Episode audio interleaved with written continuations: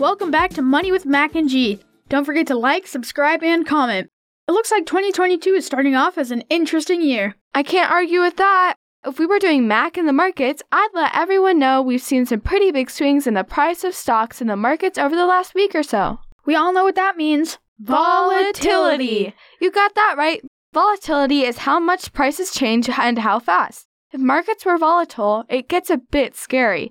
Prices can jump and fall very quickly. Yep, because if you need to sell your investments, you're not sure what you're going to get if the price is bouncing all over the place. And that's risk. There's only one reason to buy an investment to make money. But there are millions of reasons to sell. Buy a car, Pay for college, retirement, emergency, have some cabbage in your pocket. and especially the best one, buy video games. And last week we saw some news that affects the markets. That's when prices for products go up. It's called inflation. Yep, we've heard that the prices over the last year went up almost 7%, which was the most in almost 40 years. And when inflation goes up, it usually affects the stock market. Higher inflation usually means interest rates rise, which makes it harder for companies to make money. The money they borrow costs more.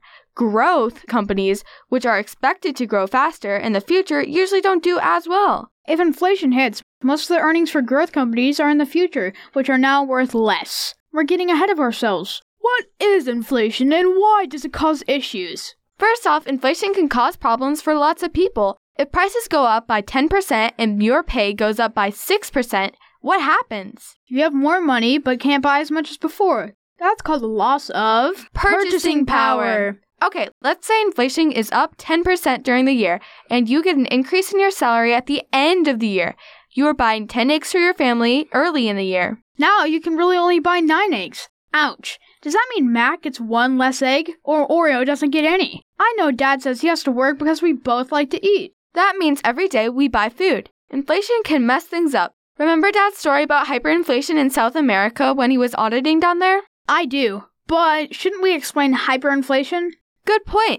First, the prefix hyper means High, excessive. above normal. So I can use the word hyperactive in a sentence. McKenna is hyperactive after drinking two cups of Starbucks coffee. Or when Grant doesn't get enough sleep, he's hypersensitive. I think that one works. Okay, okay, I do get a bit grumpy and touchy, just like Dad. But do you remember the Hyperloop by Elon Musk, which is supposed to carry people and freight excessively fast? That does sound cool. It's like a big vacuum sealed tube with very low air pressure that can carry a pod full of stuff like people or products without any air resistance or friction. I love when you do research. Isn't it like when we did iFly? It was skydiving on the ground with huge fans and you gotta float up and down. Just on the air? Yep, that was cool, but those fans were crazy powerful. Okay, back to hyperinflation. There's one huge issue for people with hyperinflation. Your salary can't keep pace. When Dad was in South America, prices were rising so fast, people got paid twice a week. Crazy, not once every two weeks, but two times each week. They get a couple of extra hours for lunch when paid to spend it before prices rose again.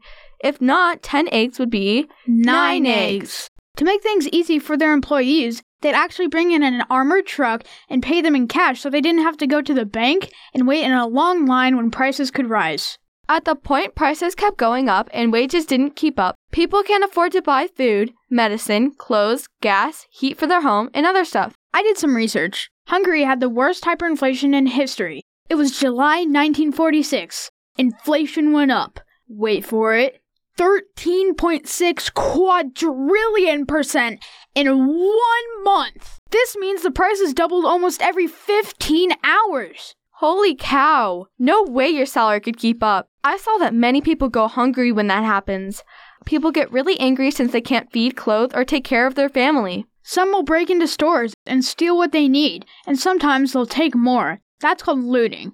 Or people buy everything they can and try to store it. That's hoarding. So it's probably better to keep inflation under control if possible. The government tries to help, that's where the Federal Reserve comes in. They try to slow things down. What if regular people can't pay for stuff? What happens? Well, this is where people start to trade. For instance, you might trade a good pair of shoes for food, or something worth more, like your Switch video game system for eggs, cheese, bacon, cereal, and milk. Not my Switch! Would you rather eat or play games? Wait, stupid question. I know your answer to that. Hey, don't make me choose, sis. Don't make me choose. You know that's a hard question for me. I think we have to talk about things that are valuable to trade. These are things that keep up with inflation. They are usually considered hard assets or real assets like A car, gold, silver, and precious metals. real estate, like a house, building, or land. If you believe inflation is on the way, it's good to have precious metals, gold, silver, and real estate in your portfolio as investments. You got that right. Inflation can be tricky, so I'm glad Dad is taking care of it for us. Time to say goodbye. We'll see you next week for more Money with Mac and G. Bye.